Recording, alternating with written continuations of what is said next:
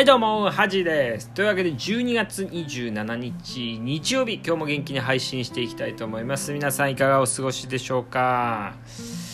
いや寒いですね。ということで年末、あのー、今年もね、もう終わりが近づいていますが、まあ最後ね、ちょっと張り切って皆さん頑張っていきましょうということなんですけども、ちょっとね、えー、今週末ですかね、えー、さっきまでちょっと極秘なんですけどもちょっとね実家の岩手に静かにね帰ってまして、えー、まあ2日ぐらいでねまた東京に戻ってきたんですけどもあのー、僕ね、あの東京の家にはあのテレビないんですけどもあの岩手帰るとねもう今にあの大きいテレビありましてもうずっとダラダラダラダラあの見てましたね。でもなんかあのこう実家っていうのはこうなんか全ての力を吸い取るな効果がありますね。もうなんかこれ英語とかねまああの他の勉強もそうだと持ってったんですけどもういつもねあのもう何もしないですね。ただねこう何て言うんですかねこう温かみというかこう懐かしさっていう感じで2日ぐらいだったらちょうどいいかなと。すごいねエネルギーを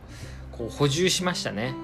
ま、これから別に休みに入るんでエネルギーを補充する必要があるかと言われるとそこは疑問なんですけどもこう、まあ、ほっこりした感じで帰ってきましたね。で僕あの岩手帰った時にあの岩手の水沢江差ってとこなんですけどあの絶対ね食べたいものが2つあって1つは食道園っていうね焼肉屋なんですけどそれ本当美味しいんですよね。東京のどのね高級焼肉屋よりもあの僕は美味しいと思うんですけどね。あと安いですしね。であとねあの鶴亀っていうねもつ屋があるんですよ。もつ鍋屋。東京にもねもつ鍋屋たくさんあるんですけど結構ね東京のもつ鍋ってこうなんですかねコラーゲンみたいな感じでプルプルしたやつが多いんですけどそこのねあの岩手のもつ鍋屋はあのもうコリコリみたいな。だから本当にこうよくあるホルモンに近いもので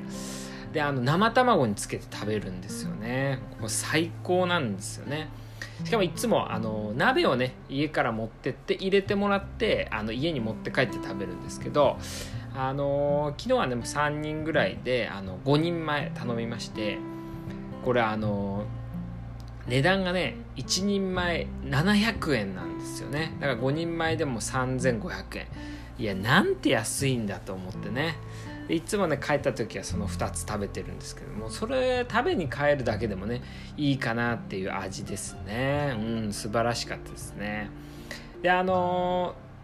あごちそうさまでした。あこれね親に対してなんですけどあのでえっ、と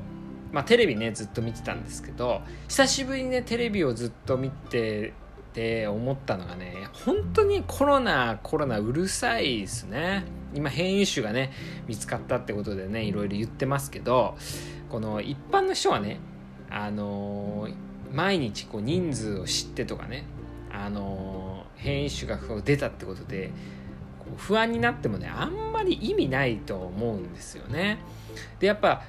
あの2日ぐらいずっとテレビ見てたらもう結構ね自分でさえね結構暗い気持ちになりますよね。だから本当にテレビ売ってよかったなってすごい思いましたね。でテレビもね暗いニュースばっかりでコロナの話とかあとコロナでこう失業した人の話とかね。なんかもっとねあの明るいニュースはないのかと思いながら。あの聞いてましたけどね。うん。でもあのなんかそういう今年はね来年のね夏ぐらいまでまたコロナ話ね続くとは思いますけど皆さんもねあんまりこうテレビねそういうマイナスのテレビ見すぎちゃうとね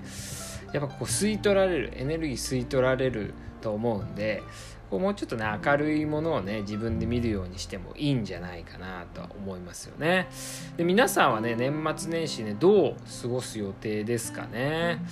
僕はもうねあの岩手に帰っちゃったんで、まあ、このあと、まあ、明日明後日仕事あるのでその後は本当のんびりしようかなやりたいことやろうかなとは思うんですけども、えー、実家にね帰るって人も今年少ないんじゃないですかね。なんかあのー、アンケートあるアンケートで実家に帰るますか？みたいなね。あのー、ご質問に対してなんか30%ぐらいらしいですね今回実家に帰ろうと思う人はね。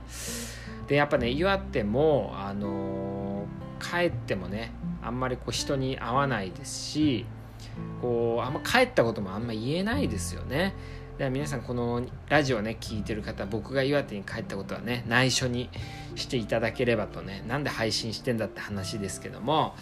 まあそうですね。あのしていただければと思いますね。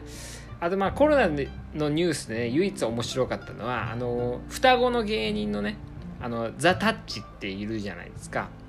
その2人が2人とも同時にコロナにかかったっていうね話なんですけどまあ仕事一緒にしてたのかなと思ったら一緒にも住んでないしあの仕事に行くのも一緒じゃないし2人でやる仕事がなかったのに2人同時にコロナにかかるっていうねいやどこまで運命共同体なんだよってね思いながらまずザ・タッチ自体ねあの懐かしいなと思ってしまったんですけどあと今日はね、あの、アッコにお任せをね、久しぶりに見てたんですもうね、普段家で見ることないんですけど、こう、アッコにお任せ見てて、あの、マクドナルドがね、来年で50周年らしいんですよ。日本のね、マクドナルド。で、皆さん、マクドナルドね、ちっちゃい頃って、あの、最初に、あの一番普通のシンプルなマクドナルド、あのあれ、なんて言うんですか？マック、全然わかんない。なんとかバーガー普通のバーガーなんですけどあれ今ね110円ぐらいなんですけどあの学生時代いくらでしたかね。あんま覚えてない人いますかね。あの僕ね学生時代は多分100円100円マックとかだったと思うんですけどあの50年前ね80円だったらしいんですよ。なので30円30円の値上げっていうとそうでもなさそうなんですけどあのーパーセンテージで言うと結構じゃないですか。えっ、ー、とまあ20%ぐらいですかね。20%もっとか。えー、だから50%ぐらいか。40%ぐらいですね。40%ぐらいの値上げなんですよね。これはインフレっていうものなんですけどね。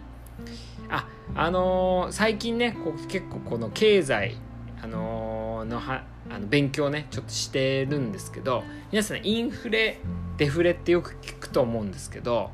これ意味わかりますかね？インフレデフレ。ちょっとたまにこういう金融知識の話を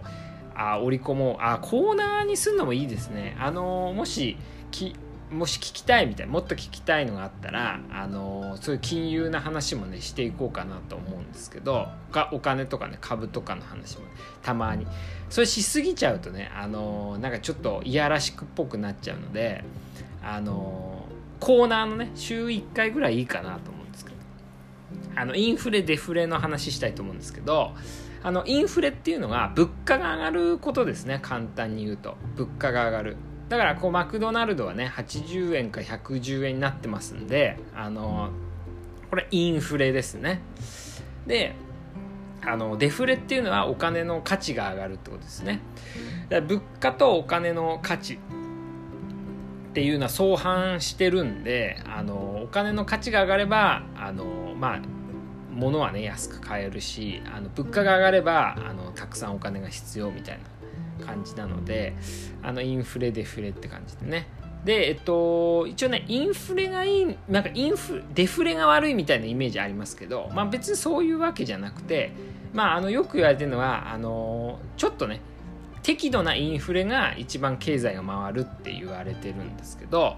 あの大体世界ね先進国のあの目指すね目標のインフレ率っていうんですけど年間のインフレ率2%って言われてるんですね。2%を目指してあのいろいろ銀行がねいろいろやってるんですけども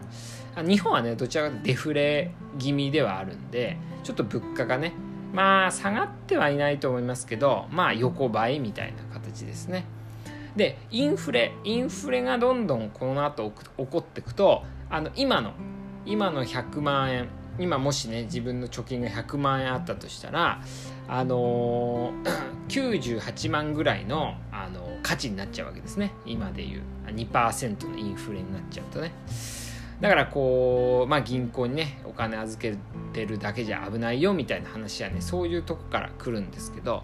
あのまあそんな感じでインフレっていうのは物価が上がるっていうことなんでね是非皆さんそれそれがねあ結構基本になってくるんであ覚えてもらってもいいんじゃないかなと思います。というわけで、えー、今日はね僕があのひっそり岩手に帰った話とそしてねあのちょっと経済の話も織り込んでみました。というわけで今日は以上です。おやすみなさい。